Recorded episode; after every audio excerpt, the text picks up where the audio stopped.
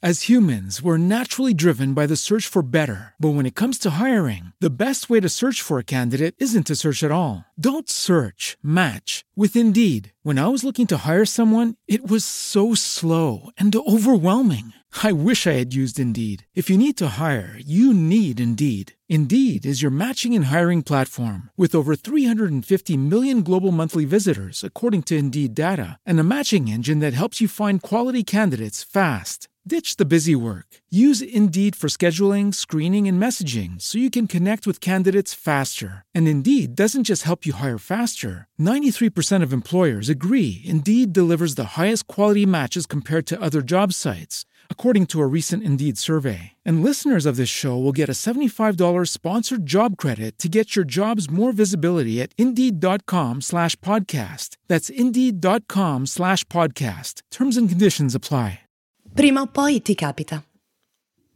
Anche se guardi nei posti dove mai penseresti di vederlo, alla fine il pezzo, l'editoriale, il racconto sul calcio te lo trovi sempre. Ed io provo una grande invidia per coloro che sono capaci di scriverne. Il campione che viene dalla povertà, il genio che si distrugge con droga e donne, il terzino che fa la sua dignitosa carriera in una grande squadra e poi si dedica alla famiglia. Sono tutte cose delle quali non riuscirei a parlare con passione e a illuminare nella maniera giusta. Dovrei premettere che nella mia vita il calcio non ha mai occupato una posizione di rilievo. Dovrei premettere che non ha mai occupato una posizione e basta. Il calcio, come tanti altri sport, ma forse un po' di più, è una cosa che o hai la giusta scintilla o è meglio che non ti ci accosti proprio. Quel tipo di attaccamento, quelle cose che solo qualcuno appassionato può comprendere, conferisce l'autorità necessaria a raccontarne. Altrimenti qualunque cosa potrei dire o scrivere saranno parole l'una di fianco all'altra. È come se qualcuno che ha paura di volare discutesse di paracadutismo. A me, ad esempio, potrebbero chiedere di dire la mia sulla cistifellea. In uno slancio di immaginazione potrei vedermi a leggere qualcosa al riguardo, ad informarmi sulle sue funzioni e a scrivere qualcosa su qualche medico che ad essa ha dedicato la sua vita. Potrei perfino appassionarmi all'argomento, arrivare a studiare seriamente gastroenterologia e dopo qualche anno essere in una sala operatoria ad eseguire complicati interventi. E questo sarebbe un quadro leggermente più realistico rispetto a me, che scrivo con coinvolgimento di pallone. C'è da dire che non c'è mai stato odio né avversione di nessun tipo da parte mia. Io ci ho provato a farmelo piacere. Facevo gli album delle figurine e ci giocavo con i compagni di classe, vincendo neanche una discreta quantità. Accompagnavo mio padre alle partite e guardavo con lui il novantesimo minuto. Ma l'unica cosa che mi balenava in mente era la somiglianza della mia maestra anziana con Paolo Valenti. Non ce la facevo ad accendere la scintilla. Era come con la pasta e patate. Me l'hanno proposta in qualunque modo. Col pepe, col formaggio, al forno, ma niente. È successo solo che un giorno, fra me e la pasta e patate, ho tracciato una linea e lì è finita. Mio padre, al contrario mio, quella scintilla ce l'avrebbe anche avuta e forse me l'avrebbe anche potuta passare, ma non era proprio destino. Una volta avrò avuto sette anni, mio padre andò con degli amici ad assistere ad una trasmissione di calcio in una tv locale. Io e mia madre quella sera guardammo quella trasmissione per qualche minuto e lo vedemmo seduto in prima fila che ancora indossava il suo cappotto marrone. Una delle raccomandazioni a mio padre da parte di mia mamma, persona incredibilmente discreta e chiara origine genetica della mia poca propensione al mettermi in mostra, fu cerca di non parlare in diretta, come per frenare preventivamente qualche eccesso di esuberanza da parte di lui. Eravamo lì dunque, io ero seduto per terra davanti al tavolino del tinello, quando il conduttore intavolò una discussione. Non ricordo l'argomento preciso, che in breve deve aver scatenato gli animi, soprattutto quello di mio padre.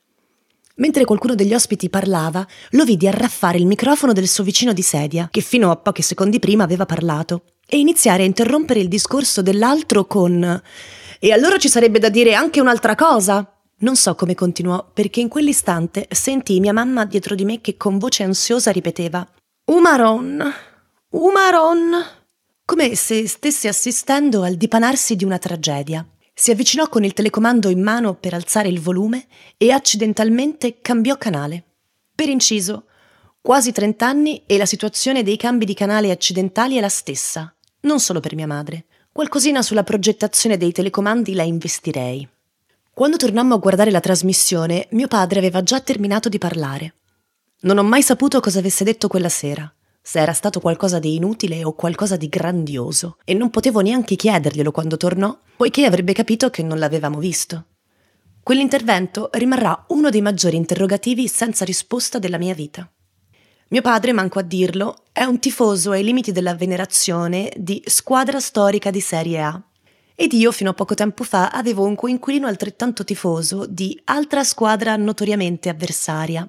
Quando c'era qualche defiance di quest'ultima, o qualche match importante fra le due, mio padre mi dava in consegna una frase sibillina e volutamente cattiva da riferire, del tipo Senza l'amico vostro non ce la fate, eh? Oppure Digli che li aspettiamo a braccia aperte a Manchester. Ogni volta gli dicevo che non essendo tifoso o appassionato, queste affermazioni non avrebbero avuto né la forza che meritavano né l'autorità di cui parlavo prima. Sarebbero state parole vuote per il mio coinquilino, che si sarebbero dissolte davanti a lui e delle quali avrebbe preso atto con indifferenza, venendo da uno che non guardava praticamente mai una partita. Per tutte queste cose, a volte, mi viene quasi da chiedere scusa a mio padre.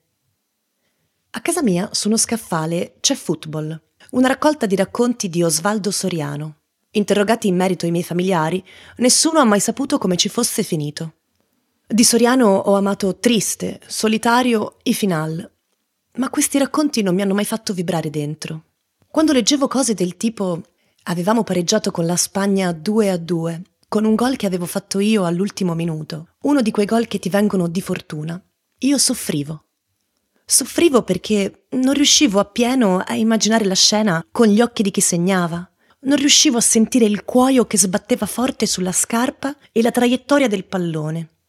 Io che ero e sono una pippa anche a tirare un Super Santos, ho sempre invidiato come un matto quelli che giocavano a calcetto e che tiravano il pallone producendo quel botto con i piedi che a me faceva male solo a sentirlo. E quei racconti non li ho mai vissuti come avrebbero meritato, mettendoci più tempo del solito a leggerli.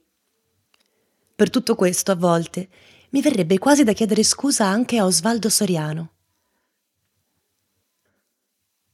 Ogni volta che la mia diversità in qualcosa si fa sentire, che sia riferita a mio padre o ad uno scrittore sudamericano, ogni volta che mi rendo conto che la mia strada è semplicemente differente da quella di alcune persone che ammiro, mi viene in mente William Holden in Viale del Tramonto, quando alla ragazza che gli dice che lo credeva una persona rispettabile, risponde non tutti possono essere rispettabili.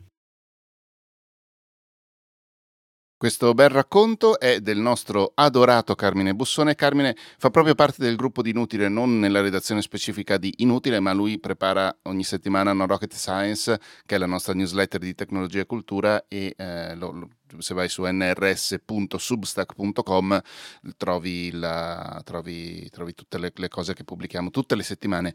Eh, nasce nel 79, cresce in provincia di Napoli per poi andarsene un bel giorno a Roma a fare l'ingegnere. Alle elementari scopre che gli piace leggere e scrivere storie. Da allora, fra una cosa e l'altra, non ha smesso praticamente mai. Eh, basta, niente. Eh, leggiti il racconto. Dopo averlo ascoltato, letto dalla nostra Alessia De Francesco, vai su rivista.inutile.eu e leggiti questo racconto. Ciao!